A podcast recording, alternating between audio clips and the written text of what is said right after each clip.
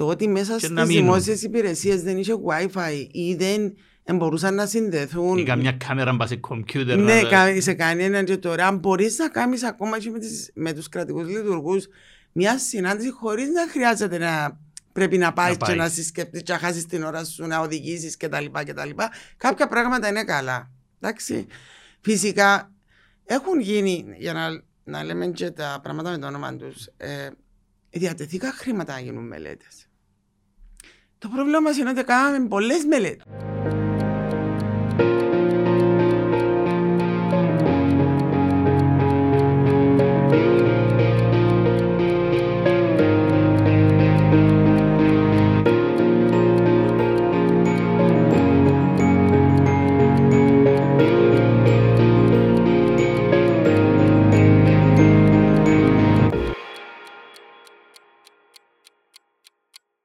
Λοιπόν, δεύτερον podcast της, ε, της σειράς μας, η ώρα για το περιβάλλον. Καλημέρα Θήμου, καλώς όρισες Καλημέρα. και ευχαριστώ που είσαι εδώ. Ευχαριστώ για την πρόσκληση. Να είσαι καλά, να είσαι καλά. Ε, αρχίσαμε λοιπόν την περασμένη εβδομάδα. Ε, εσύ ως σήμερα στη δεύτερη, στη δεύτερο επεισόδιο της σειράς μας, στο δεύτερο podcast της σειράς μας. Όπως είπαμε, η ώρα για το περιβάλλον. Ε, μια, ένα podcast που θέλουμε να επικεντρωθεί ε, σε δύο θέματα. Πρώτα απ' όλα είναι, μιλούμε για μια ώρα για το περιβάλλον, εξού και το όνομα, αλλά την ίδια ώρα θεωρώ ότι ε, το μήνυμα κυρίως είναι ότι είναι η ώρα να μιλήσουμε για το περιβάλλον και να μιλήσουμε σοβαρά, να μιλήσουμε εις βάθος, να μιλήσουμε με τον κόσμο που ασχολείται με το περιβάλλον επαγγελματικά και άλλος πώς ε, και να δούμε κυρίως πού, πού πάμε καλά, πού δεν πάμε καλά, γιατί δεν πάμε καλά, τι είναι και που μας σταματά δηλαδή από το να πάμε ε, πιο καλά.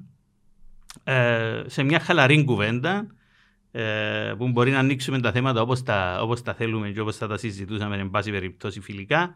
Γι' αυτό χρησιμοποιούμε και τον ενικό. Οι περισσότεροι καλεσμένοι είναι φίλοι, γνωστοί, ε, οπότε δεν είναι, δεν είναι έλλειψη σεβασμού. Ε, οπότε σήμερα έχω την τιμή και τη χαρά να έχω καλεσμένη μαζί μου την Αθή Χαραλάμπους, μια φίλη και συνεργάτη ήταν εδώ και ε, κάποια χρόνια. Ε, μια προσωπικότητα με δράση σε, σε, στα διάφορα μήκη και τα πλάτη του περιβάλλοντος.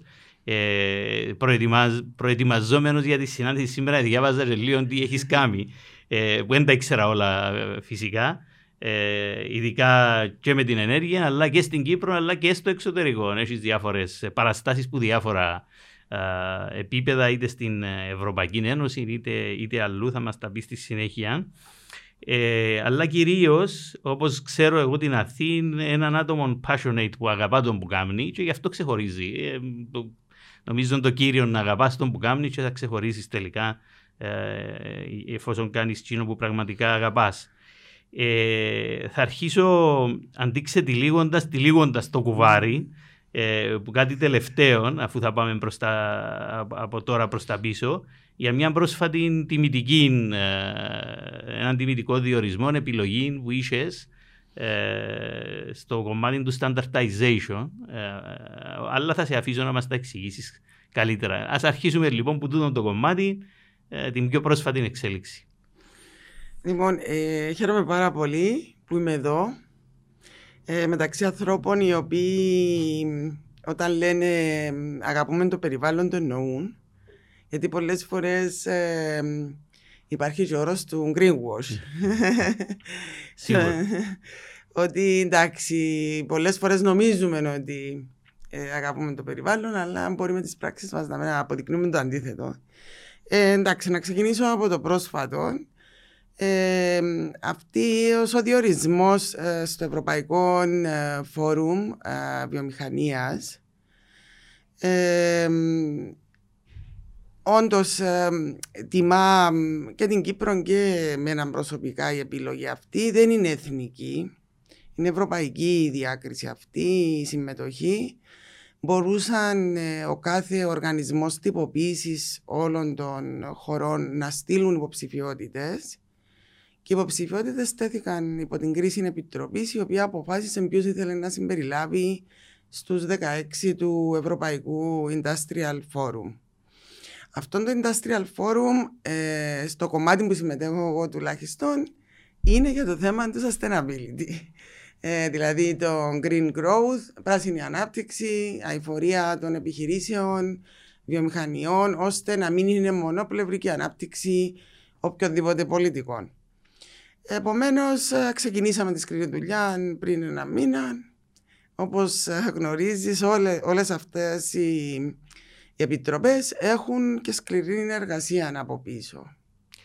Ε, τώρα αντιλαμβάνομαι ότι το, το τελικό προϊόν ε, τούτων των επιτροπών θα πρέπει να, να υπάρξει μια διάχυση στις διάφορες χώρες έτσι ώστε να πιάσουν τη σκητάλη ε,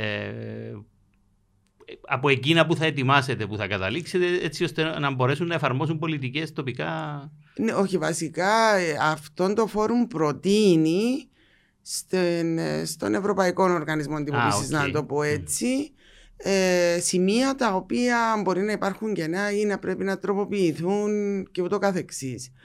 Φυσικά επειδή, ε, αν, επειδή με γνωρίζεις και αρκετά χρόνια, εγώ δεν πιστεύω ποτέ ότι κάτι μπορεί να κάνει κάποιος μόνος του. Πιστεύω πάρα πολύ στις συνεργίες, επομένως δεν θεωρώ ότι είναι κάτι που ε, είναι της Αθής Χαραλάμπους. Ε, θεωρώ ότι όπου να χρειαστώ την βοήθεια ανθρώπων από την Κύπρο, ε, θα τη ρωτήσω και θα την πάρω γιατί δεν γεννιόμαστε και τα ξέρουμε όλα. Σίγουρα, σίγουρα, σίγουρα. Ε, Α ας πάμε λοιπόν στο, στο, στο τελευταίο μετερίζι που το οποίο προσφέρεις για το περιβάλλον, ο ΕΒ από το 2016 ε, οπότε ήθελα να μας πεις για τούτη την αλλαγή στην καριέρα σου και τούτη την εμπειρία. Αλλά κυρίως ε, θέλω να αγγίξουμε και το γεγονός ότι μιλούμε για τις επιχειρήσεις, μιλούμε για τον επιχειρηματικό τομέα που είναι και μέσα στις πολλές δυσκολίες που ξέρουμε ε, ότι αντιμετωπίζει, αλλά ε, ευρύτερα θα έλεγα ότι για, και εγώ πάντα ε, λέω ότι για να μπορέσουμε να αλλάξουμε τα πράγματα πρέπει να καταφέρουμε να αλλάξουμε το mainstream business. Δεν είναι θέμα ακτιβιστικό, είναι θέμα mm. να δημιουργήσουμε και πέντε επιχειρήσεις που δουλεύουν αηφόρα, ξέρω εγώ, είτε με το γάλαν, είτε συνεργιστικά, mm. διάφορες πρωτοβουλίες, ωραίες, όμορφες.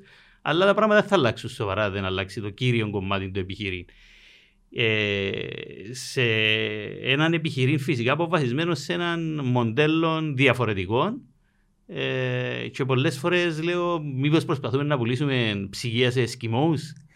Πώς το βλέπεις εσύ που μπήκε μες στο επιχειρηματικό ακόμα παραπάνω; Ε, να απαντήσω απλώς. Ε, νομίζω ότι ήθελα να καταλήξω okay. στο τελευταίο, αν μπορώ. Ναι, ναι, ναι. Δηλαδή, επειδή ακριβώς η επαγγελματική μου πορεία ξεκίνησε από διάφορα στάδια, από συμβούλους στην Ευρωπαϊκή Επιτροπή, είναι εκπρόσωπος της Κύπρου, δηλαδή ε, κρατη, ε, κρατικός λειτουργός. Όχι, πάρ μας λίγο έτσι σε την ναι, πορεία, έτσι με λίγο παραπάνω γιατί θέλω για να, να καταλήξω, ναι. Γιατί θέλω να καταλήξω στο τελευταίο, γιατί νομίζω ότι ήταν για να κλείσει το puzzle το δικό μου. Okay. Επομένως, νομίζω να το πιάσουμε από την αρχή ε, εγώ είμαι χημικός μηχανικός, τέλειωσα το, το Εθνικό Μετσόβιο Πολυτεχνείο στην Ελλάδα. Ε, μετά έκανα τρία μεταπτυχιακά σε διαφορετικά αντικείμενα, να το πω έτσι. Το πρώτο ήταν στο περιβάλλον, το δεύτερο ήταν στην διοίκηση επιχειρήσεων, το τρίτο ήταν στην, ε, σε ανανεώσιμες πηγές ενέργειας και διαχείρισης ενέργειας. Και όλα αυτά σε διαφορετικές φάσεις, ε, αναλόγως της αναγκαιότητας που προέκυπτε. Φυσικά, εγώ πιστεύω πάρα πολύ στην διαβίου μάθηση. Επομένως, δεν σταμάτησα ποτέ να κάνω μικρότερα κόρσε και να μαθαίνεις ναι, για την απόκτηση γνώσης, γιατί εξελίσσονται όλα. Όπως η τεχνολογία αλλάζει, αλλάζουν και διάφορα άλλα σημαντικά ζητήματα που πρέπει να τα γνωρίζουμε. Ε, ξεκίνησα την επαγγελματική μου πορεία από την Ελλάδα, όπου εργαζόμουν στον τομέα του περιβάλλοντος ως σύμβουλος σε μεγάλες εταιρείες. Ε, από εκεί μετά επιλέχθηκα από την, σε ένα project της Ευρωπαϊκής Επιτροπής όπου ε, μετέβηκα στις, στις χώρες της Κεντρικής Ασίας ε, και είχα το κομμάτι της, περιβάλλον, της βιομηχανικής ρήπανσης μεγάλων βιομηχανικών μονάδων ως προς την Κασπία θάλασσα, άρα ήταν πέντε χώρες, τις οποίες έπρεπε να επισκεφτώ μεγάλες μονάδες, το οποίο ήταν μια γνώση που αξιοποίησα πάρα πολύ στην μετέπειτα πορεία μου και στο, και στο θέμα των εμπειριών των οποίων μπορείς να πάρεις από την ε, επιτόπια, ε, από τις επιτόπιες επισκέψεις. Ε, και στη συνέχεια είχα προσληφθεί, ε, είχα κάνει αίτηση, προσληφθήκα στο Ίδρυμα Ενέργειας Κύπρου, όπου αποφάσισα μετά από αρκετά χρόνια να επιστρέψω στη χώρα μου. Επέστρεψα. Το Ίδρυμα Ενέργειας Κύπρου ήταν κατεξοχήν συμβουλευτικό ε, ίδρυμα προ το Υπουργείο Ενέργειας Εμπορικού και Βιομηχανίας. Ήταν των καιρών της εναρμόνισης με πολλές με πολλές οδηγίες και την ένταξη της Κύπρου το 2004. Επομένως, υπήρχε αρκετή δουλειά ως προς την εναρμόνιση μας. Στη συνέχεια με επέλεξαν για να εκπροσωπώ την Κύπρο στις Βρυξέλλες, τη μόνιμη αντιπροσωπεία ενός ακολούθως ενέργειας, το οποίο ε, το έκανα για τρεις μισή χρόνια. Ήμασταν τα πρώτα άτομα που στελέχωσαν τη μόνιμη αντιπροσωπεία με πολύ κόπο, γιατί έπρεπε να καλύψουμε πάρα πολλά θέματα και ζητήματα μέχρι να στελεχωθεί πλήρως όλων αυτών το οικοδόμημα. Ε, και στη συνέχεια υπήρξε πρόταση από την Ευρωπαϊκή Επιτροπή, υπήρξαν κάποιες θέσεις στη Γενική Διεύθυνση Ενέργειας, όπου και ξεκίνησα να εργάζομαι. Ε, Καλός ή κακός, στον ένα χρόνο που ήμουν στην Ευρωπαϊκή Επιτροπή, ήρθε ε, μια πρόταση από την Κύπρο να αναλάβω τη διεύθυνση, βασικά την ίδρυση, γιατί όταν ξεκίνησα εγώ, εμένα μου δώσαν ένα προσχέδιο καταστατικού και δεν είχα τίποτε άλλο στα χέρια μου. Επομένως, έπρεπε για μένα ήταν μεγάλη πρόκληση. Ξεκινήσω από την αρχή να στήσω έναν οργανισμό από την αρχή, ο οποίος ήταν στηριγμένος σε πολλές από τις αξίες που πρεσβεύω, δηλαδή της προστασίας του περιβάλλοντος, των αναλύσιμων πηγών, της κοινωνίας, της εμπλοκής της τοπικής αυτοδιοίκησης στα θέματα αυτά των πολιτών και ούτω καθεξής. Ε, ε, χρόνια από το μηδέν κατάφερα νομίζω να φέρω το ενεργειακό γραφείο σε μια μόρφη που μπορούσε να προχωρήσει μόνο του. Ε, το άφησα με 9 άτομα προσωπικών, το οποίο πάει πάρα πολύ καλά. Τα παιδιά ε, σήμερα το συνεχίζουν. Αλλά εγώ ένιωσα ότι έπρεπε να δω και τον τελευταίο τομέα του puzzle. Το ανήσυχο πνεύμα. ναι, που αν καταλάβετε την κοινωνία των πολιτών, ε, τις κρατικές υπηρεσίες, την Ευρωπαϊκή Επιτροπή. Επειδή πέρασα από όλα αυτά, θεώρησα ότι ο τελευταίος τομέας που δεν τον είχα αγγίξει ήταν οι επιχειρήσεις και η βιομηχανία ως ε, τομέας της αλλαγής. Και όπως ξέρουμε, η αηφορία είναι η τομή ε, των τριών κύκλων σημαντικών. Φυσικά έχουμε ξεφύγει και από εκεί, που είναι οι επιχειρήσεις, ε, ο πλανήτης και το περιβάλλον. Άρα ερχόμαστε με αυτό να δέσουμε νομίζω όλα τα κομμάτια. Γι' αυτό έφτασα να αποδεχτώ μια εισήγηση που μου είχε γίνει από την Ομοσπονδία να εγκαθιδρύσω το Τμήμα Ενέργειας και Περιβάλλοντος στην ΟΕΒ. Ε, οι φίλοι και γνωστοί μου στην αρχή είχαν ξαφνιαστεί γιατί από βλέποντας την προηγούμενη μου πορεία πώς έφτασα εδώ και εγώ ένιωθα ότι μπορούσε να γίνει αλλαγή στην κουλτούρα και του επιχειρήν ε, σιγά σιγά. Ούτε με την τοπική αυτοδιοίκηση ήταν εύκολα τα πράγματα. Ε, ξεκινήσαμε από το μηδέν, μετά φτάσαμε σε ένα σημείο όπου 25 τοπικές αρχές, μεγάλη δήμη, ε, ξεκίνησαν και μπαίναν στα θέματα της ενέργειας και του κλίματος. Άρα και τώρα προσπαθούμε για το Κυπριακό επιχειρήν και το περιβάλλον. Ε, άρα εδώ προκύπτει το ερώτημα ε, ουσιαστικά πώς μπορούμε να, να, να σπρώξουμε που θα έχει και ουσιαστικό impact πλέον, να σπρώξεις το, το, το, το, κύριο, το κύριο επιχειρήν, το mainstream ας το πούμε επιχειρήν, να δει τα θέματα που άλλες σκοπικές από εκείνες που θα έβλεπε μέχρι σήμερα και ε, το μεγάλο ερώτημα είναι αν και πότε και πώς θα φτάσουμε κάποια ώρα που θα αξιολογεί μια επιχείρηση είτε ένα προϊόν είτε μια ε, υπηρεσία καινούριο και θα πει ότι παρά το γεγονός ότι οικονομικά μπορεί να με συμφέρει να το κάνω, είτε κοινωνικά είτε περιβαλλοντικά, μεγάλο το impact το αρνητικό και γι' αυτό δεν θα το κάνω και θα επιλέξω να κάνω κάτι άλλο. Πόσο εύκολο ή δύσκολο είναι να φτάσουμε σε τούτο; Για μένα είναι θέμα αλλαγή κουλτούρας και η κουλτούρα, ε, για να μιλήσουμε με πραγματικούς όρους, ε, καμιά επιχείρηση δεν λειτουργεί αν, αν δεν βλέπει ότι ένα κομμάτι της έχει κέρδος.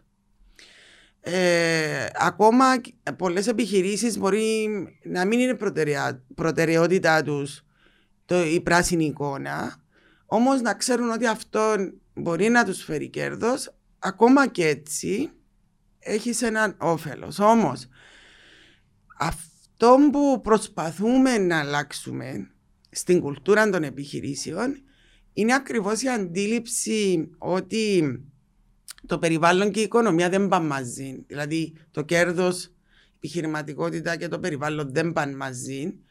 Ε, όταν όμως ε, όλα αυτά τα θέματα μπουν κάτω και εξηγηθούν ε, με τον τρόπο που πρέπει να κατανοείται ε, όλον αυτό το κομμάτι, θεωρώ ότι αρχίζει και γίνεται αυτή η στροφή. Ε, η στροφή είναι γιατί ε, το περιβαλλοντικό όφελος που έχει μια επιχείρηση μεταφράζεται και σε χρήματα, μεταφράζεται σε κοινωνική μέσω ενώ της εταιρικής κοινωνικής ευθύνης και μεταφράζεται και στη μείωση των επιπτώσεων που μπορεί να έχει στην, στην, στην τοπική κοινωνία. Επομένως, ε, ε, θεωρώ ότι στην Κύπρο σιγά σιγά είναι αρκετές οι επιχειρήσεις οι οποίες λαμβάνουν αυτή τη διάσταση υπόψη τους. έχουμε σίγουρα αλλάξει πράγματα, έχουμε, έχουν κινηθεί τα πράγματα και εγώ από τη δική μου εμπειρία στο επιχειρηματικό το κομμάτι γιατί η, η ανασχόληση με τα συλλογικά συστήματα είναι καθαρά επιχειρηματική. Πολλές φορές ο κόσμος νομίζει όταν ακούει τα συστήματα ότι είναι μη κερδοσκοπικού χαρακτήρα, νομίζει ότι είναι μια οργάνωση ε, φιλανθρωπική. Όπως τι φιλανθρωπικές ναι. ή τι ΜΚΟ και τα λοιπά, και δεν αντιλαμβάνεται, ναι. αλλά είναι μια καθαρά επιχειρηματική δράση.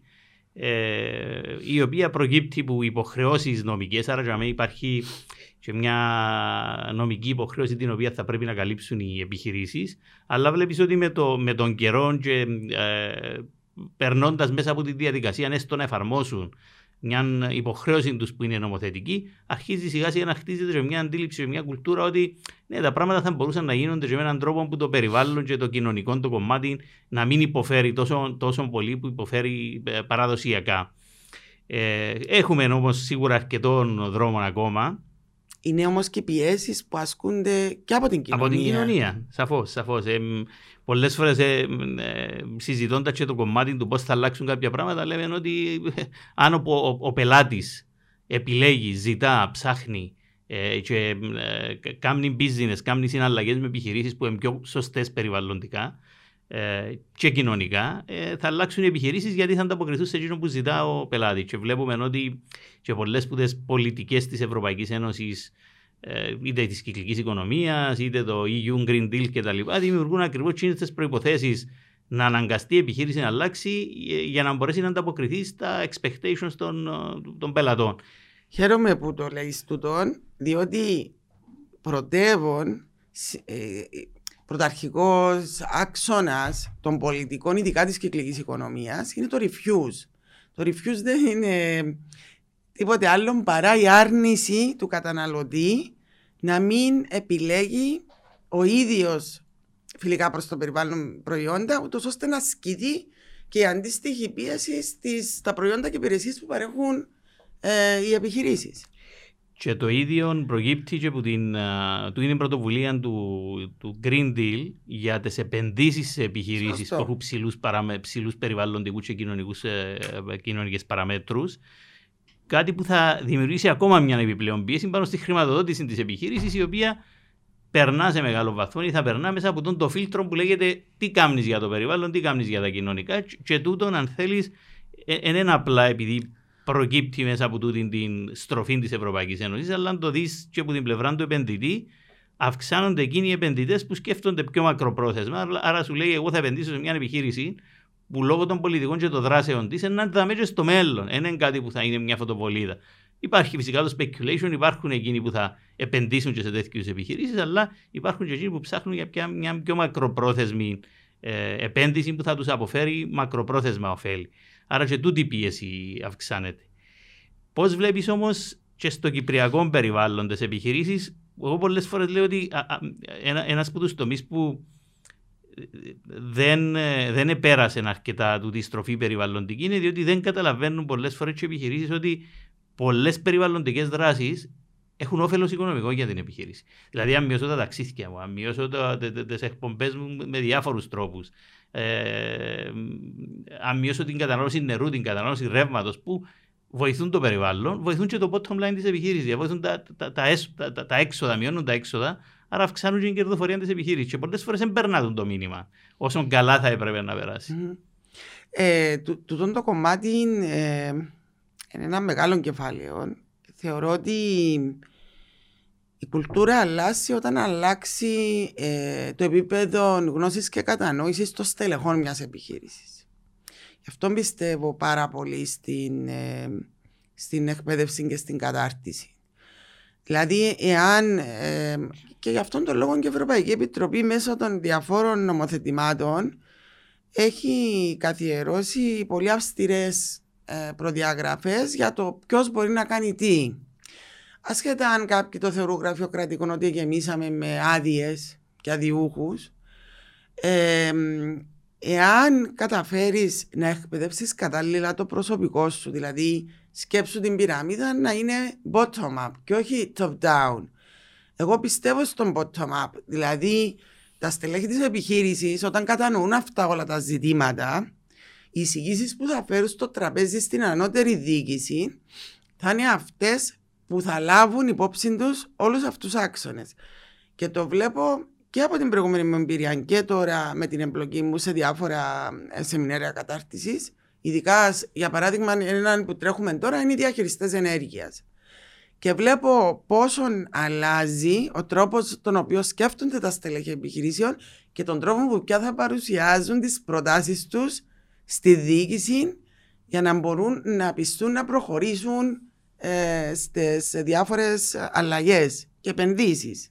Κρίσιμο φυσικά και γνωρίζοντας έτσι και το πώς ε, διαχέεται, αν θέλει, και πώς δημιουργείται κουλτούρα μες στις επιχειρήσεις, κρίσιμο είναι και στο επίπεδο το, το πάνω-πάνω το, της απόφασης και της στρατηγικής της επιχείρησης να μπει μέσα στη στρατηγική και μέσα στους στόχους των διευθυντών και των τμήματων να, να παρακολουθούν και τέτοιες παραμέτρους. Δηλαδή, αν πεις του, του χι διευθυντή των πωλήσεων σου, ας πούμε, ότι θέλω να μειώσεις το traveling του προσωπικού σου κατά 10% ε, την ενέργεια του τμήματος σου, το ρεύμα που καταναλώνεις κατά τόσο, το νερό κατά τόσο, και τούτα πλέον μετρούμε στην αξιολόγηση του διευθυντή εκείνου, ε, να είσαι σίγουρος ότι θα τρέξει να τα κάνει γιατί μετρούν στην αξιολόγηση τους και κάποια ώρα πιθανόν να μετρούν και στην τσέπη του. Στο τι θα πάρει σπίτι του.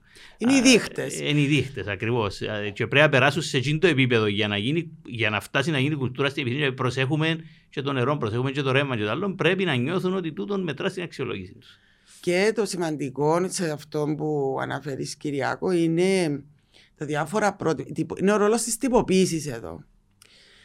Τα διάφορα πρότυπα, άσχετα αν είναι εθελοντικά, ε, υποχρεώσεις προκύπτουν μόνο από την νομοθεσία, αλλά τα πρότυπα είναι εθελοντικά. Θες το κάνεις. Αυτοί όμως που, που πιστοποιούνται με ένα σύστημα ή ε, ξέρω εγώ, υπολογίζουν μέσω διχτών το αποτύπωμα τους, το αθρακικό κτλ. Αντιλαμβάνονται στον ένα χρόνο τα ωφέλη που είχαν από αυτήν την αλλαγή. Δηλαδή, τι ωφέλη μπορούν να έχουν μέσω των κατάλληλων πιστοποιήσεων που υποχρεώνονται ακριβώς να κάνουν monitoring αυτών των δικτών. Η μέτρηση, σίγουρα. Η μέτρηση. Ακριβώς. Για, να, να βελτιώσεις πρέπει να μετρήσεις. Οπότε, ε, σίγουρα τούτο είναι, είναι ιδιαίτερα σημαντικό και πρέπει να γίνει τούτη μετάβαση εφόσον υπάρξει η σωστή αντίληψη στο επίπεδο της διεύθυνσης της διοίκησης ότι ε, κάνουμε τα τούτα όχι απλά επειδή πρέπει να τα κάνουμε, αλλά επειδή βοηθούν την επιχείρηση και μακροπρόθεσμα θα έχουμε όφελος και να περάσουν μέσα στην καθημερινότητα της επιχείρησης έτσι ώστε τελικά να γίνουν κουλτούρα.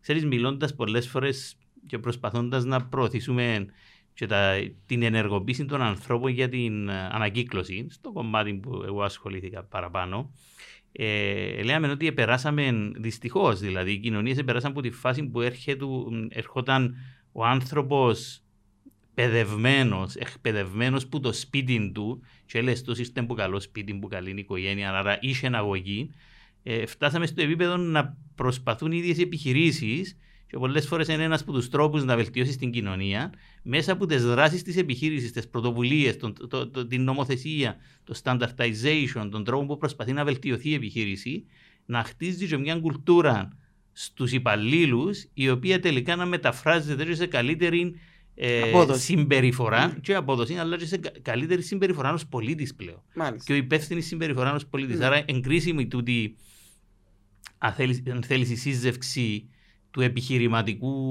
που περνούμε ο παραπάνω κόσμος ένα σημαντικό μέρος της ζωής του μέσα στην επιχείρηση, μέσα στη δουλειά του, ε, στην καριέρα του κτλ. Άρα το να μπορεί και εκείνον το κομμάτι να δημιουργήσει ευαισθησίες οι οποίες να αξιοποιηθούν από την κοινωνία, είναι κάτι που βελτιώνει και ανεβάζει και την κοινωνία επίπεδα, ε, εν πάση περίπτωση. Ε, Όμως, να, να προσθέσω κάτι. Ε, παίρνει χρόνο η, η ορίμανση μιας κοινωνίας. Δηλαδή, πολλές φορές φέρνουμε το παράδειγμα της Ολλανδίας, το οποίο είναι μια χώρα η οποία ξεκίνησε να καλλιεργεί κουλτούρα στον κόσμο και στις επιχειρήσεις πριν 50 χρόνια. Και εμείς ξεκινήσαμε πριν 20 χρόνια. Δεν πρέπει να περιμένουμε ότι να φτάσουμε σε αυτό το level ξαφνικά. Πρέπει να γίνουν κάποια βήματα. Και σίγουρα αντιλαμβάνομαι συζητήσετε τα θέματα της σημασίας της εκπαίδευσης, της περιβαλλοντικής εκπαίδευσης από τον καιρό που κάποιος είναι σε νεαρή ηλικία για να μπορεί και ο ίδιος να το μεταφέρει και στο σπίτι και μετά στην κουλτούρα της επιχείρησης του. Που την άλλη, φυσικά, εγώ λέω ότι πολλές φορές η σύγκριση που κάνουμε ή προσπαθούμε να κάνουμε με τέτοιους είδου χώρες, ε, εκτός δηλαδή της της διαφοράς της χρόνου, της φάσης στην οποία είμαστε στο κομμάτι της εκπαίδευσης ε, και της ορίμανσης, είναι, είναι άδικη εις βάρος μας για, και για άλλους λόγους. Διότι συνήθως, όχι σε όλες, αλλά σε πολλές που τις χώρες, βλέπεις ότι εκτός από την εκπαίδευση είναι αρκετά νωρίς. Ε, υπήρξε αντίληψη και από την πλευρά των θεσμών, των κυβερνήσεων κτλ. των άλλων μέτρων που χρειάζεται για να κάνουν την αλλαγή της κουλτούρας. Ε, δηλαδή, χαρακτηριστικά προσπαθούμε που το 5 τουλάχιστον που εγώ ασχολήθηκα με την ανακύκλωση ε, να περάσει το μήνυμα ότι ξέρεις του οι χώρες που έχουν του ψηλούς αριθμούς έκαναν και άλλα πράγματα. Έβαλα συστήματα κινήτρων, αντικινήτρων, πληρώνω πετώ κτλ. Και, και φτάσαμε το 21, δηλαδή 15-16 χρόνια μετά, να καταφέρουμε να πούμε ότι έκαναμε το πρώτο πληρώνω πετώ σε ένα δήμο στην Κύπρο κτλ. Άρα ε, ενάδικο να προσπαθείς να συγκρίνεις τον εαυτό σου με άλλους που έχουν όλα τα εργαλεία. Ακριβώς. Και εσύ να κάνεις τα ελάχιστα και να λες Μα γιατί δεν τα καταφέρνω. Μα δεν τα καταφέρνω γιατί δεν κάνουν εκείνα που κάνουν ε, εδώ ναι. και αρκετών καιρών αυτές οι χώρες. Θέλω να σε πάρω σε έναν άλλο κομμάτι, το ενεργειακό. Και είπες προηγουμένως, και συμφωνώ απόλυτα μαζί σου, έχοντας ζήσει και εγώ την τοπική αυτοδιοίκηση στο, στο κομμάτι που το έζησα, ε, ε, πήρες έναν ε, προσχέδιο καταστατικού από την Ένωση Κοινοτήτων ε, και έπρεπε να χτίσεις έναν οργανισμό ο οποίος έφερνε καινούργια θέματα στη συζήτηση και την ίδια ώρα ε, είχε σαν προπόθεση το να συνεργαστούν μεταξύ τους τοπικές αρχές. Και μάλιστα στο επίπεδο των τοπικών αρχών των κοινοτήτων, που η μεγάλη πλειοψηφία ε, δεν είναι στελεχωμένη. Μπορεί να έχεις έναν κοινοτάρχη μόνο ή να έχεις έναν κοινοτάρχη και έναν, ένα, μια γραμματέα ή ένα, έναν άτομο που κρατά ξέρω, κάποια βιβλία κτλ. Πώς ήταν τούτη η εμπειρία και πώς είδες εσύ, γιατί ξέρεις, πολλές φορές συζητούμε ότι δεν μπορεί η τοπική αυτοδιοίκηση στην Κύπρο, δεν μπορεί το έναν, δεν μπορεί το άλλο. Πώς το έζησες εσύ; Ε, ε, εγώ τα 8 χρόνια που ήμουν στο ενεργειακό γραφείο λέω ότι ανακάλυψα την Κύπρο, ανακάλυψα την τοπική αυτοδιοίκηση και δεν είμαι από αυτούς που το μηδενίζουν. Θεωρώ ότι ακόμα και η προσπάθεια που μπορεί να καταβάλει ο τοπικός άρχοντας, ο κοινοτάρχης, με την βοήθεια μιας ε, ε, κάποιους στελέχους τέλος πάντων του Κοινοτικού Συμβουλίου, ε, μπορούν να κάνουν πράγματα. Το, το πρόβλημα που, που βρίσκω εγώ στην τοπική αυτοδιοίκηση στην Κύπρο δεν είναι η κατανόηση των θεμάτων ή αν θέλουν να προσφέρουν στους συμπολίτες τους. Το πρόβλημα είναι η μη αυτονομία που έχουν με τα οικονομικά. Δηλαδή το ότι είναι συγκεκριμένος ο προπολογισμός τους, δεν μπορούν εύκολα να έχουν πολύ προχωρημένες ιδέες και σε προπολογισμό γιατί εξαρτώνται με τον τρόπο που είναι στημένο το σύστημα το δικό μας. Αν θα τους εγκρίνει η επαρχιακή διοίκηση κτλ. Και τις σχέσεις μπορείς να έχεις ενώ βλέπεις ότι μπαίνουν ας πούμε άλλα ζητήματα στο θέμα λειτουργίας της τοπικής αυτοδιοίκησης. Όμως, για να μείνουμε στο ενεργειακό κομμάτι, εγώ θεωρώ ότι ε, βρήκα έδαφος στο οποίο λειτουργήσε το θέμα ε, της, ε, της βιώσιμης ενέργειας και του κλίματος στην τοπική αυτοδιοίκηση στην Κύπρο και μάλιστα ε, με πολλοί κόσμο ακόμα μιλούμε, κρατούμε επαφή και τα λοιπά γιατί ακριβώς χτίζεις κάποιες σχέσεις που μπορεί να μην τις βρίσκεις σε άλλα επίπεδα. Στην τοπική αυτοδιοίκηση είναι πιο άμεσος, είναι πιο άμεσες οι σχέσεις ε, τις οποίες είναι, αυτές, είναι αυτή η αμεσότητα που φέρνει και αποτέλεσμα σε πολλές κοινότητες. Για να μιλήσουμε στις πιο μικρές δομές ναι. ε, παρά, να, παρά σε ένα πιο οργανωμένο δήμο. Ε, σίγουρα όμως είναι υποστελεχωμένοι. Απλώς μπορεί να, να πρέπει να γίνει μια ανακατανομή ε, ναι, φέρνει με στο επόμενο που θα σε ρωτούσα. Ναι. Δηλαδή, πώς, πώς βλέπεις την τοπική αυτοδιοίκηση στο μέλλον, γιατί με πονεμένη ιστορία η αναδιάρθρωση και οι αλλαγές ε, πάει και έρχεται. Πώς βλέπεις εσύ την τοπική αυτοδιοίκηση Εγώ θα το μιλήσω μέλλον; καθαρά από θέματα ε, χειρισμού των περιβαλλοντικών και των ενεργειακών τους θεμάτων. Εγώ πιστεύω ότι σε αυτά, ό,τι και αν γίνει με την τοπική αυτοδιοίκηση, που Σκεφτείτε ότι η ολόκληρη Κύπρος μπορεί να είναι ένας Δήμος στο εξωτερικό. Ναι, θα μπορούσε με τους αριθμούς ή ναι, με αλλά... αλλά σίγουρα δεν, δεν είναι αυτό που θέλεις, γιατί η σχέση, η κουλτούρα τη, τη, η δική μας διαφέρει από την κουλτούρα του Γερμανού ή, ή κάποιου Σκανδιναβού. Θέλουμε αυτή τη διαπροσωπική σχέση την οποία δεν αντικαθιστά κάτι άλλο. Ε, Απλώς ε, δεν θέλω να επεκταθώ ενός στο θέμα το τι πιστεύω εγώ για το mm. τι πρέπει να γίνει τοπική αυτοδιοίκηση. Το βλέπω καθαρά το πώς βλέπω ότι θα ήταν πιο εύκολο να γίνουν πράγματα και τα πράγματα είναι πιο εύκολο να γίνουν όπως είπα και στην αρχή όταν ξεκινήσαμε mm. να συζητάμε σήμερα. Είναι οι συνέργειες. Δεν μπορείς σε μικρούς Δήμους να έχεις ο, ο καθένας διαφορετικό σχέδιο διαχείρισης, ο καθένας διαφορετικό σύστημα pay as you throw, ο καθένας Εντάξει, εγώ πιστεύω στις συνέργειες. Κάνε ένα ολοκληρωμένο σύστημα για πέντε Δήμους. Μιλώ για τα θέματα τα περιβαλλοντικά και τα ενεργειακά. Κάνε αλλαγή φωτισμού σε πέντε Δήμους. Ε, άλλαξε τις πλατείες σε πέντε Δήμους. Να βρούμε τα θέματα αυτά που είναι ε, κοινά. κοινά, να τα αντιμετωπίσουμε ως κοινά, να κάτσουμε σε ένα τραπέζι να τα συζητήσουμε και να βρούμε λύσεις. Ε, γιατί αν ο καθένας θεωρεί ότι τούτο είναι δικό μου, γιατί γίνεται σε πολλούς τομείς στην Κύπρο, τούτο είναι άφησε το δικό μου, το χωράφι μου, δεν, ε, ε, δεν βοηθά στην ανάπτυξη και ολοκλήρωση αυτών όλων των θεμάτων. Το περιβάλλον και η ενέργεια θέλει συνεργασία. Ε, και ίσως η δυσκολία είναι τούτη μετάβαση μεταξύ του, της ιδιοκτησίας του δικού μου στον, στους κοινούς πόρους, τους οποίους προσχειριστούμε μαζί. Είτε σε επίπεδο περιοχής, είτε σε επίπεδο επαρχίας, είτε είτε είτε. Και όντως, ναι, ε, ε, σαφώς με τους αριθμούς που έχουμε θα μπορούσαμε να είμαστε όχι ένας Δήμος, μια γειτονιά ενός μεγάλου Δήμου. Και εγώ λέω πάντα ότι εντάξει, νομοτελειακά από τη στιγμή που τόσοι είμαστε, αν θα έχουμε τοπική αυτοδιοίκηση είναι μικρή. Ε, και, στο, και στο Λουξεμβούργο, και στη Μάλτα, και στις άλλες χώρες του μεγέθους μας, ξέρω εγώ, είναι μικρές οι, οι τοπικές αρχές. Είναι θέμα πώς ε, πώς αξιοποιήσει και πώς γίνεται η διάρθρωση τούτων των δομών έτσι ώστε να επιτυχάνουν την καλή υπηρεσία προς τον πολίτη, τη συνέργεια εκεί που χρειάζεται, την τοπική ανάπτυξη για μένα που χρειάζεται και να μην είμαστε πάντα με στον τη διελκυστίντα μεταξύ των ειδικών μου, άφησε το θα το κάνεις εσύ και τα λοιπά. Και νομίζω ότι ε, εν μέρει και η, η, η έλλειψη αυτονομίας στερεί και τη δυνατότητα άντλησης πόρων από την Ευρωπαϊκή Ένωση. Ακριβώς. Δηλαδή το γεγονός ότι ο άλλος δεν έχει αυτονομία να κινηθεί, και αν, αν όντως είναι ε, έχει όρεξη, είναι καινοτόμος και τα λοιπά να διεκδικήσει, διότι λέει του πρέπει να περάσει μέσα στο κανάλι που λέγεται κεντρική έγκριση και τα λοιπά και σκοτώνεις την πρωτοβουλία. Δημόσιες προσφορές και τα λοιπά και τα λοιπά. Σκοτώνεις την πρωτοβουλία. Ακριβώς. Ε, να μείνουμε στο κομμάτι της ενέργειας ή αν θέλεις να μπούμε στο κομμάτι Ναι. της ενέργειας λίγο παραπάνω που έχεις μεγάλη εμπειρία.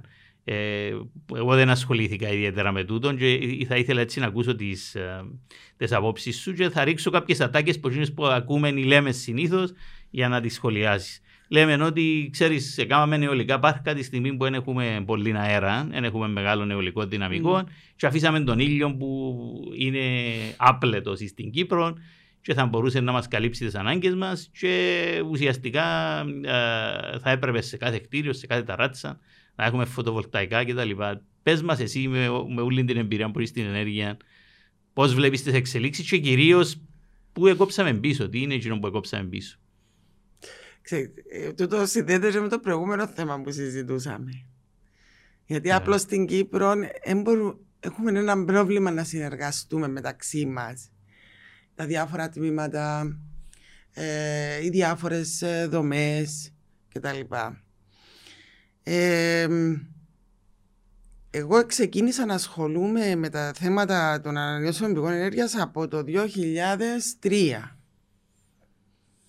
μέχρι σήμερα, δηλαδή πολλά χρόνια. Άρα παρακολουθήσα όλον το Την εξέλιξη. ξύλιν της Κύπρου. Ε, σκεφτείτε ότι σκεφτούμε ότι το 2003 δεν είχαμε τίποτε, να το πω έτσι. Όπως λες εσύ το 2005 όταν ξεκίνησες να ασχολείσαι, με τα- δεν είχαμε τίποτε. Και φτάσαμε το 2020 να έχουμε κάτι.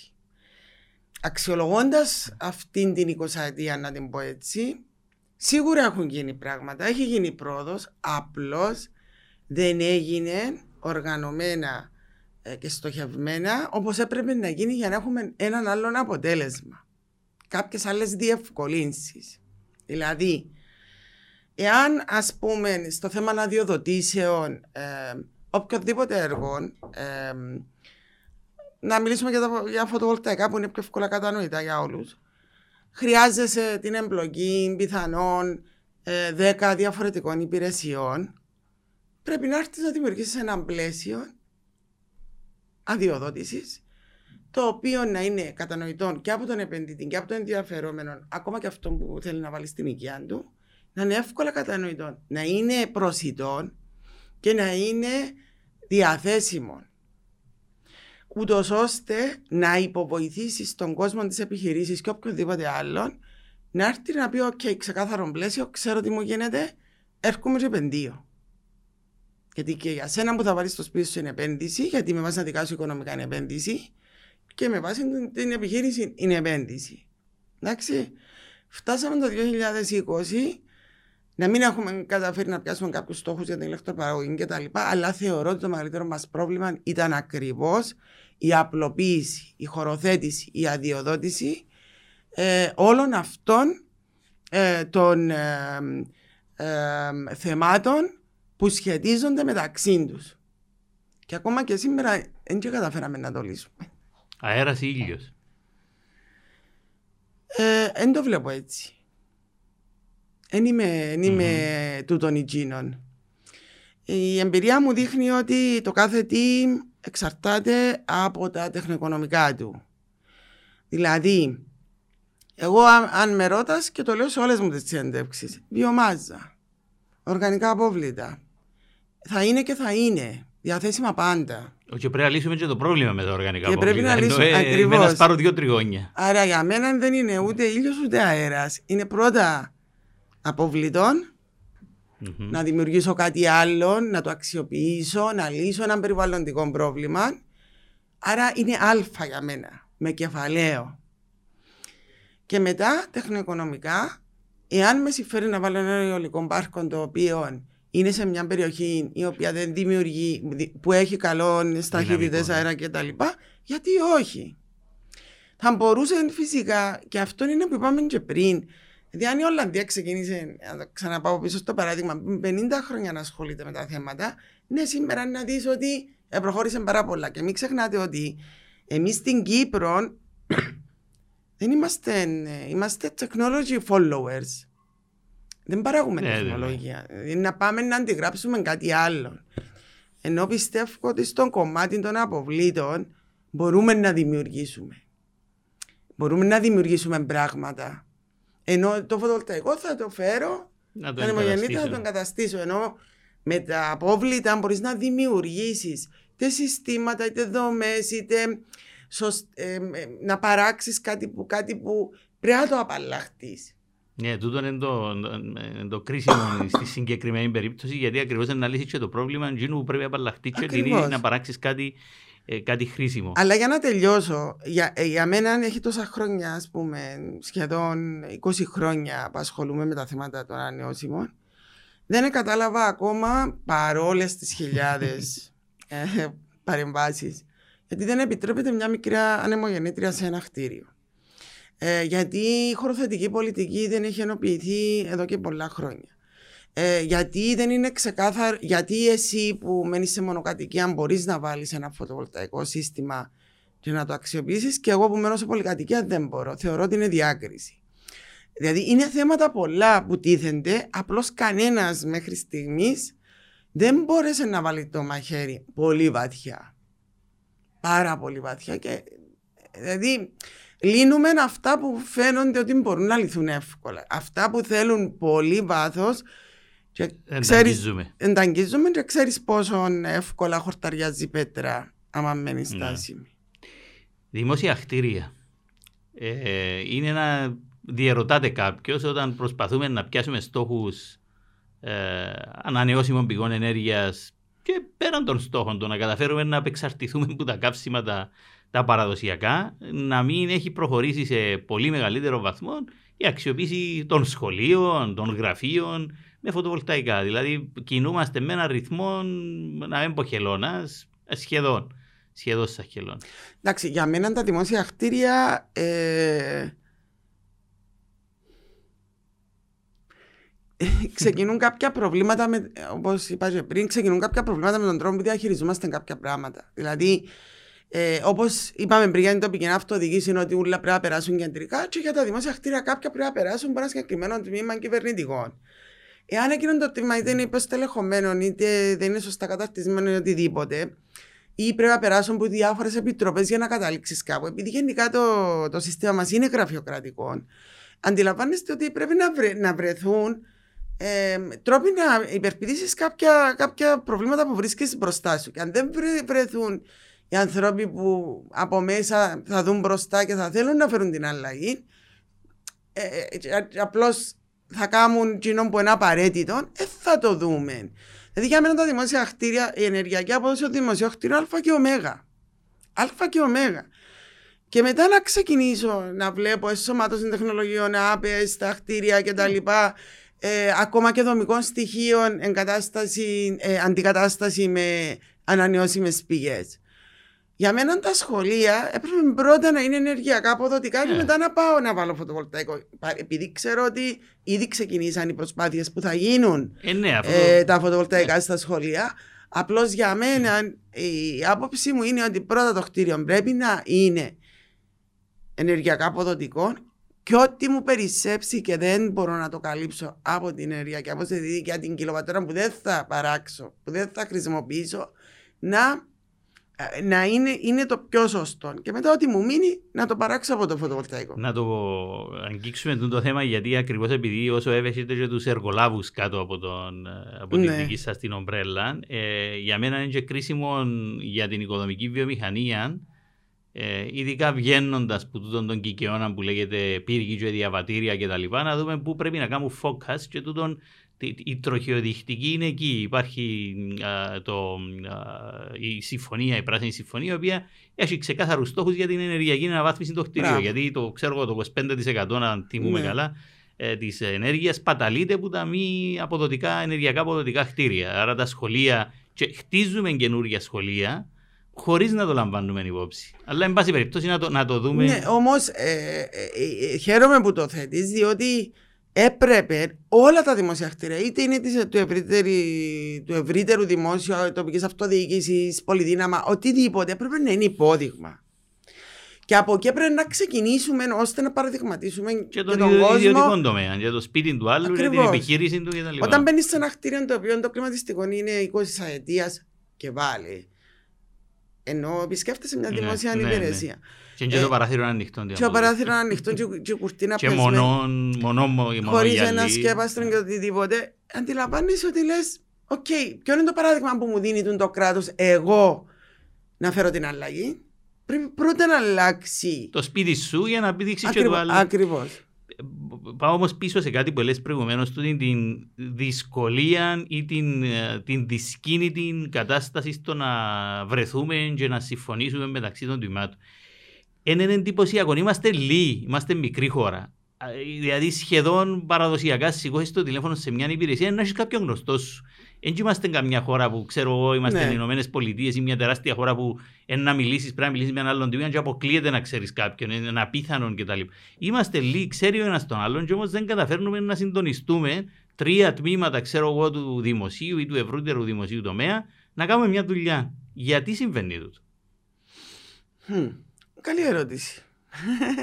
να την αναθέσουμε σε ένα πανεπιστήμιο να μας το λύσει. Ε, ε, η Να κουλτούρα βάλουμε- προφανώς, Είναι αλλά η κουλτούρα. Εγώ είναι- νομίζω ότι τα πάντα ξεκινούν και δεν ξέρω για κάποιο λόγο. ε, Μου άρεσε να μιλώ τόσο πίσω. Γιατί θέλω να βλέπω μπροστά. Ε, Ε, πρέπει να ξέρεις το πίσω για να πάει μπροστά. Ναι. Πολλές φορές. Νομίζω ότι γενικά τούτο το σύστημα καλλιεργήθηκε ε, όπως το υιοθετήσαμε στημένο ενώ την δημόσια διοίκηση όπως την υιοθετήσαμε στημένη από την ως χώρα κοινοπολιτείας από τους Η Εγγλέζους Βρετανική. δηλαδή ναι, το οποίο σύστημα αντί να το εξελίξουμε γιατί ήταν καλό σύστημα αντί να το εξελίξουμε πήραμε το πιο πίσω Δηλαδή, ε, ισχύει το οι Έλληνες από τον καιρό που συσκέπτονται, σταμάτησαν να σκέπτονται. Δηλαδή, χάνουν τις ώρες τους να διαβολεύονται ε, χωρίς την ουσία να καταλήγουν κάπου. Και εγώ, επειδή το έχω ζήσει πάρα πολύ, να μην μπορούσε ένα τραπέζι να κάτσει το τμήμα οδικών μεταφορών μαζί με την ηλεκτρομηχανολογική υπηρεσία, μαζί με το Υπουργείο Παιδείας, μαζί με τα δημόσια έργα και να καταλήξουν κάτι από. Συμφωνήσαμε. Οκ, ποιος το αναλαμβάνει, και δεν το αναλαμβάνει κανένας. Ε, έχει δίκιο, ναι. Ειδι- Ειδικά σε, στου- σε τούτες τις δομές ε, υπάρχει τούτη η προσπάθεια να αποφύγει κάποιος την ευθύνη. Και λέω τους, ναι, το πιο εύκολο πράγμα για να μην έχεις προβλήματα είναι να μην αναλαμβάνεις ευθύνες, εφόσον είναι το σύστημα τέτοιο Ναι. που μπορείς να το κάνεις χωρίς να Ακριβώς, έχεις ακριβώς. οποιαδήποτε επίπτωση. Ε, Όμως συμφωνώ απόλυτα μαζί σου και εγώ λέω το πολλές φορές ότι πιάσαμε ένα σύστημα που ήταν καλό στην εποχή που χτίστηκε. Σκέψου ότι το χτιματολόγιο, για παράδειγμα, που ε, θεωρούμε το ένα πλεονέκτημα, και είναι ένα Μμμ. πλεονέκτημα της Κύπρου, ότι έχει ένα οργανωμένο χτιματολόγιο σε σχέση με άλλες χώρες, π.χ. την Ελλάδα. Ε, και άλλα συστήματα, πιάσαμε τα. Προφανώς εκείνοι που μας έδωσαν τώρα τα συστήματα μετά εξελίξαν τα δικά τους, αλλά εμείς δεν εξελίξαμε τα δικά μας. Εφήσαμε τα τουλάχιστον στάσιμα, ή ακόμα λέει και εσύ, πήγαμε και προς τα πίσω. Και θυμίζει μου μια εμπειρία που είχα πριν λίγα χρόνια όχι στην Κύπρο, σε άλλη χώρα που ε, συνέβη κάτι και πρέπει να πάμε σε ένα δημόσιο φορέα και εγγράφαν α- α- ακόμα, ε, όχι πριν πολλά χρόνια δηλαδή, με λαδόκολλες για να κάνουν copy και λέω «Τούτο το σύστημα που βλέπω τούτη τη στιγμή ε, δημιουργήθηκε πριν τη, πριν τη photocopy machine Μμ, και δεν είπε κάποιος «Ρε παιδιά έχουμε photocopy machine Μμ. σήμερα, να γράφουμε με λαδόκολλες». ακριβώς. Και, Δηλαδή ένα σύστημα το οποίο επειδή έτσι εμάθαμε, κρατούμε το σε εκείνο που εμάθαμε και πάμε να το, να το εξελίξουμε. Ξέ, ξέρεις ότι για ορισμένα πράγματα μπορεί να περάσαμε δύσκολα φέτος με την πανδημία, όμως κάποια πράγματα ήρθαν και ήταν απαραίτητα να γίνουν αλλαγή. Το ότι μέσα Και να στις μείνουν. δημόσιες υπηρεσίες δεν είχε Wi-Fi ή δεν μπορούσαν να συνδεθούν. Ή καμιά κάμερα μπας σε κομπιούτερ. Ναι, να- κα- σε κανέναν και τώρα μπορείς να κάνεις ακόμα και με, τις, με τους κρατικούς λειτουργούς μια συνάντηση χωρίς να χρειάζεται να πρέπει να πάει και πάει. να συσκεφτείς και να χάσεις την ώρα σου, να οδηγήσεις κτλ. κτλ. Κάποια πράγματα είναι καλά. Εντάξει. Φυσικά έχουν γίνει, για να, να λέμε και τα πράγματα με το όνομα τους, ε, διατεθήκα χρήματα να γίνουν μελέτες. Το πρόβλημα μας είναι ότι κάναμε πολλές μελέτες. Αλλά Εν εφαρμογή. τοπική αυτοδιοίκηση κάναμε πολλές μελέτες. Για όλα κάναμε πολλές μελέτες. Έχουμε και το πρόβλημα με την εφαρμογή. Και ξέρεις το πολλά καλά. Ακόμα και τους νόμους μας έχουμε τους καλά. Στην εφαρμογή Στην έχουμε εφαρμογή πρόβλημα. είναι το πρόβλημα. Εντάξει, άρα Για μένα η αλλαγή που απαιτείται είναι στην αφ- εφαρμογή όλων τούτων που συζητούμε. Δηλαδή ο τρόπος που πια δεν είναι να πάμε να κάνουμε νέα νομοθετήματα ή οτιδήποτε. Είναι να βρούμε τον τρόπο να τα Να εφαρμόζουμε. εφαρμόσουν και που έχουμε. Ακριβώς γιατί είναι καλά. Ε, ε, Είναι και εδώ το θέμα του κεντρικού σχεδιασμού πολλές φορές που, που λείπει. Δηλαδή, ε, ε, έδωσες και τρεις φορές παραδείγματα από την Ολλανδία. Εγώ εί- είχα εντυπωσιαστεί όταν ήμουν μια φορά στην Ολλανδία και μας έπαιρναν κάποιοι συνεργάτες εκεί να δούμε τα μεγάλα έργα του νερού. Όπως ξέρουμε, η Ολλανδία από τις κάτω χώρες είχαν πλημμύρες, πέθανε κόσμος κτλ. Και, και έχουν φτιάξει ένα σύστημα να κρατούν τους ποταμούς μακριά από τη θάλασσα για να μπορούν να, να ζήσουν. Και περνώντας που το κομμάτι των, α, των θερμοκηπίων, των glass houses, που είναι η ανθοκομεία που στέλνουν σε όλον τον κόσμο, να έρθει και λέει ρε τούτη χώρα. Ε, Ούτε καιρό έχει, ούτε κλίμα έχει για να κάνουμε το πράγμα. Και όμως έκαμε τούτο το κομμάτι και στέλνει λουλούδια σε όλον τον κόσμο, η ανθοκομεία, οι Mm. τουλίπες, το έναν το άλλο. Εμείς που τα έχουμε όλα τούτα και δεν οργανωνούμαστε για να κάνουμε κάτι στο οποίο να είμαστε, μόνο εμείς να το κάνουμε, να είμαστε μπροστά να μπορούμε να, να στείλουμε και σε άλλους. Δηλαδή, Φέρνεις με σε ένα τελευταίο ζήτημα νομίζω, γιατί πρέπει να Μμ. κλείσουμε την ώρα. Στο θέμα της κυκλικής οικονομίας. ακριβώς. Διότι η πανδημία μας δίδαξε κάτι ως οικονομία. Η οικονομία μας δεν είναι ανθεκτική. Δηλαδή αν αύριο ξαναγίνει μια πανδημία, εξαρτώμαστε από προμήθεια φαγητού μέχρι προμήθεια πρώτων υλών, μέχρι οτιδήποτε από εισαγωγές. Άπαξ και έκλεισε ένα λιμάνι, δεν μπορούμε να είμαστε sustainable. Τούτο το πράγμα έπρεπε να μας προβληματίσει πάρα πολύ και ως πολίτες και ως ε, άτομα τούτης της κοινωνίας αλλά να προβληματίσει και, και τους πολιτικούς και ε, οποιουσδήποτε άλλους εμπλέκονται με τον καθορισμό πολιτικών. Εδίδαξε μας ότι οι πόροι μας πρέπει να, να τους χτίσουμε με τέτοιον τρόπο ώστε να μας φτάνουν ως έθνος. Και ο μόνος τρόπος να το πετύχουμε είναι να κρατήσουμε τον τους πόρους μέσα στην οικονομία. Και ο μόνος τρόπος να κρατήσουμε τους πόρους μέσα στην οικονομία είναι μέσω της κυκλικής οικονομίας.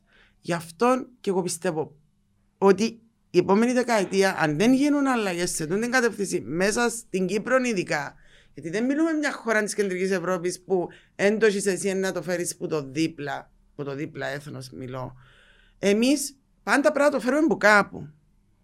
Πρέπει να αναπτύξουμε εκείνες τις επιχειρήσεις, εκείνη την κουλτούρα που να γίνουμε ένα sustainable, ε, μια sustainable οικονομία και εννοείται ότι οι πολιτικές οι καινούριες και που το αγροτήμα στο πιάτο και το Green Deal επειδή αναφερθήκες αρκετές φορές τούν το στόχο έχουν. Να, ν- η- η- να μην σπαταλήσουμε άλλους πόρους και οι πόροι να μένουν μες στην οικονομία.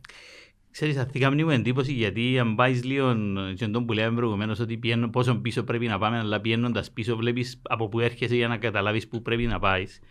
Πιένοντας πίσω λίγα χρόνια υπό τις συνθήκες γιατί πολλές φορές εντός που λέμε ότι η παινία τέχνας κατεργάζεται αλλά εγώ προέρχομαι από μια κατεχόμενη κοινότητα της Μεσαωρίας στη Λύση και ακούγοντα τους γονιούς, γιατί ήμασταν μικροί όταν έγινε η εισβολή, ακούγοντα τους γονιούς, τους παππούδες κτλ., μιλούν για όλα, ε, όλες τις διαφορετικές καλλιέργειες που είχε γύρω από το χωριό, από τα σταφύλια μέχρι ε, ξέρω εγώ, πατάτες, οτιδήποτε άλλο και εκτός τούτου, ε, επειδή δεν υπήρχε τόσο πολύ νερό, ότι γίνονταν μεταφορές νερού, ξέρω εγώ, μέχρι 20 μίλια ε, για να το πάρουν στην άλλη μεριά, να κάνουν περβόλια κτλ. Στη λογική της αυτάρκειας, να έχουμε απ' όλα.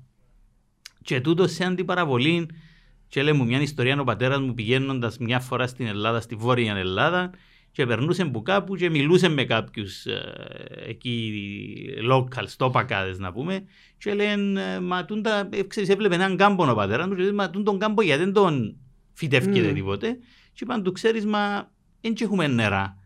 Και λέει, στο δρόμο που περνούσαμε από την αριστερή μερκά του δρόμου, είχε ένα βλάκι και έτρεχε νερό. Και λέει, του αφού εμποδά το νερό. Γιατί είναι το... Λέει του, μα πώς θα έρθει από εδώ, Από εδώ. από την άλλη μεριά. και λέει του, μας ξέρεις, στο χορκό μου ε, ε, παίρναμε το 20 μίλια το νερό, Μμμ. το 50 τέλος πάντων, για να κάνουμε τούτη τη δουλειά. Δηλαδή, είχαμε την έννοια και της αυτάρκειας, ε, σε μεγάλο βαθμό και της κυκλικότητας με έναν έμμεσον τρόπο. Και να πω ακόμα έναν παράδειγμα. Ήταν άμεσος ο τρόπος. Να πω ακόμα έναν παράδειγμα που μου έκανε πολύ εντύπωση. Μιλούσα τελευταία, μιλώντας και στην Αγλαντζά για την κομποστοποίηση με τις αλλαγές mm. που έκαναμε. Και άκουσε με ο πατέρας μου σε μια mm. εκπομπή που μιλούσαμε και λέει μου, Μαγέ μου, ξέρεις ότι τον καιρό που μου. Ο πατέρας μου 84 χρονών. Τον καιρό που μου μαθητή στο δημοτικό στη Λύση, είχαμε τον κοπρόλακο που εκλαδεύκαμε τη μια χρονιά και βάλαμε τα κλαδέματα και την άλλη χρονιά εσκάφκαμε και πιάναμε το... λίπασμα, ναι. κομπόστο. Και λέω κοίταξε πράγματα που είχαμε, εξεχάσαμε, τα αφήσαμε, τα προσπαθούμε τώρα να τα ξαναξεκινήσουμε και να πείσουμε τους εαυτούς μας ότι ναι ρε κουμπάρε, τούτος ο πόρος είναι χρήσιμος. Δεν πρέπει να τον πετάξω. Δηλαδή, ε, εξεχάσαμε από που ήρθαμε και προσπαθούμε μέσα από νομοθεσίες τώρα να το επαναφέρουμε. Η κυκλική οικονομία πολλά πράγματα σε επαναφέρει στην απλότητα που είχε η ζωή προηγουμένως, τα προηγούμενα χρόνια. Ναι, μα ε, ε, ειδικά στα, στα σεμινάρια που κάνω για την κυκλική οικονομία, όταν έχω άτομα της ηλικίας μου και πάνω, γιατί οι μικρότεροι δεν τα ζήσανε, ζήσα σε έναν άλλον καταναλωτικό μοντέλο. Ε, εγώ θυμούμαι ε, και την ε, τσάντα το διχτάκι που πηγαίναμε στον μπακάλι. Εγώ θυμούμαι και την πέτσενη που είναι λίγο πιο μεγάλη. Και την πέτσενη. και θυμούμαι τις μεγάλες συσκευασίες σε βούτυρο και σε άλλα πράγματα στο γάλα, μεγάλες συσκευασίες, τις οποίες μπορείς να έχεις και να μην ε, χρειάζεται να... Ντορίνα, είχε ένα βούτυρο ναι, που ήταν έτσι... Ακριβώς, τον τεράστιο. και θυμούμαι τον, ήθελες έναν τουλάπι μόνο του. Ναι. Και πολλά άλλα πράγματα τα οποία όταν τα συζητούμε, τα παιχνίδια, τα παιχνίδια τα παιδικά που δεν ήταν πλαστικά, ή τα ξύλινα, τα μεταλλικά, τα οποία μπορούσες να τα έχεις πολλά χρόνια να τα δώσεις παρακάτω. Και να τα δώσεις σε άλλα παιδιά ή να τα επιδιορθώσεις να τα, να τα έχεις ακόμα. Πολλά πράγματα ήταν σωστά δομημένα μετά το, το σύγχρονο καταναλωτικό μοντέλο έκαμε, έπεισε τον κόσμο ότι για να είσαι εντάξει πρέπει να καταναλώνεις για να είσαι εντάξει με τον εαυτό σου. Και μετά φτάσαμε σήμερα στο σημείο το, το άλλο άκρο, δηλαδή να πρέπει να επιστρέψουμε στην απλότητά μας. Να πούμε έτσι πηγαίνοντας προς το τέλος και δύο λόγια για την πράσινη συμφωνία γιατί για μένα είναι η επιτομή της προσπάθειας που γίνεται να πάμε σε βιώσιμα, βιώσιμη πλέον οικονομία. Ε, και συνδέοντας το τούτο, ε, γιατί και εγώ μελετώντας έτσι τι τι περιλαμβάνει η Πράσινη Συμφωνία και ακριβώς αντιλαμβανόμενος τα μεγέθη μα και το γεγονός ότι δεν καθορίζουμε πολιτικές, είπα ότι όταν, όταν το κύμα το καθορίζουν άλλοι, και έρχεται, και που μπορείς να κάνεις είναι να πιάσεις το, τον πόρτ σου και να, να προσπαθήσεις να, να, να τρέξεις με το κύμα. Ε, και νομίζω ότι είναι ένα κρίσιμο θέμα για τον επιχειρηματικό κόσμο. Δηλαδή, βλέποντας εκείνες τις πολιτικές που θα έρθουν, όπως για παράδειγμα την θερμική αναβάθμιση, mm. την ενεργειακή αναβάθμιση mm. το κτίριο, ε, αν ήμουν εργολάβος, θα, θα άρχιζα ήδη, δεν το έχω κάνει, να προετοιμάζω τον εαυτό μου για να είμαι σε αυτό το μετερίζει, να μπορώ αύριο να ανταγωνιστώ μόνο στην Κύπρο. Είναι σε όλη την Ευρώπη. Θέλουν να διπλασιάσουν το, το ποσοστό ναι. των κτηρίων που, είναι, που ανακαινίζονται ενεργειακά. Άρα πρέπει να είμαι για μέ. Πώς το βλέπετε, και, ως, και όσο εύτουτο δηλαδή, πώς προετοιμάζουμε τις επιχειρήσεις για τούτο; Λοιπόν, ε, εντάξει, η, επειδή η Ευρωπαϊκή Πράσινη Συμφωνία είναι ένα τεράστιο θέμα και αν η, ξέρω, μπορεί να γίνονται αλλαγές σε 100 νομοθεσίες ναι. σήμερα, να έχουν βγει άλλες πόσες στρατηγικές πολιτικές ε, κτλ. Ε, εγώ πιστεύω ότι επειδή το κάθε ένα ξεχωριστό, δηλαδή αν πιάσει τα χημικά είναι ένα άλλο θέμα, να πιάσει το θέμα των εκπομπών είναι ένα άλλο μεγάλο ζήτημα κτλ. Εμείς τουλάχιστον προσπαθούμε να ενημερώσουμε να ενημερώσουμε τις επιχειρήσεις για να ξέρουν τι έρχεται. Γιατί χωρίς σωστή ενημέρωση δεν μπορείς να είσαι κατάλληλα προετοιμασμένος. Φυσικά, δεν μπορείς να αντικαταστήσεις πολλές φορές και τον ρόλο άλλων δομών. Εμείς προσπαθούμε να κάνουμε το καλύτερο μέσω της ενημέρωσης, της κατάρτισης, της βελτίωσης των ικανοτήτων και των δεξιοτήτων. Όμως, τούτα πρέπει να μεταφραστούν και σε άλλα εργαλεία τα οποία είναι στα δικά μας χέρια, στα χέρια κάποιων άλλων. Ειδικά το reskilling. Ακριβώς. Ειδικά το reskilling. Αλλά ε, εγώ θεωρώ ότι σημαντικό να, να περάσει με απλότητα το μήνυμα ότι σε τούτους τους 1, 2, 3, 4, 5 τομείς πραγματικά είναι οι τομείς τους οποίους πρέπει να δούμε να επενδύσουμε και σε επίπεδο επιστημονικού προσωπικού και σε επίπεδο προετοιμασίας των επιχειρήσεων. Είτε τούτο λέγεται οργανική καλλιέργεια, είτε λέγεται ε, οργανικό λίπασμα στα χωράφια μας, που το αγρόκτημα στο πιάτο που γίνει την πρωτοβουλία, είτε λέγεται στο construction, είτε λέγεται στο κομμάτι ακόμα και των υπηρεσιών, το sustainability reporting, το, το sustainability indexing για τις επενδύσεις αύριο. Και έχουμε τομείς, όπως για παράδειγμα των υπηρεσιών, ε, οι οποίοι έχουν τις δυνατότητες να παίξουν σε ευρωπαϊκό και σε διεθνές επίπεδο. Φτάνει να, να δούμε που πάει το κύμα και να πάει μαζί του. Έτσι είναι. Το λοιπόν, Ανθή μου, ε, η ώρα για το περιβάλλον δεν τελειώνει, αλλά το podcast μας τελειώνει για σήμερα. Να σε ευχαριστήσω ιδιαίτερα για τούτη την όμορφη κουβέντα. Εγώ ευχαριστώ. Ε, και είμαι σίγουρος ότι ήδη συνεργαζόμαστε σε διάφορα, θα βρεθούμε σε πολλά και σε διάφορα φόρα. Αλλά θεωρώ ότι δώσαμε μια έτσι καλή εικόνα και μια προσέγγιση του πώς βλέπουμε ε, τα περιβαλλοντικά και τα ενεργειακά θέματα και κυρίως που είναι η προοπτική που πρέπει να δώσουμε, πού πρέπει να κινηθούμε ως χώρα, ως επιχειρήσεις, ως ε, δομές, θεσμοί κτλ. για να μπορέσουμε να πάρουμε τον τόπο πιο μπροστά, το περιβάλλον και τον τόπο πιο μπροστά. Ευχαριστώ πολύ. Εγώ ευχαριστώ να είσαι καλά για την ε, όμορφη κουβέντα που είχαμε. Εγώ ευχαριστώ να είστε καλά.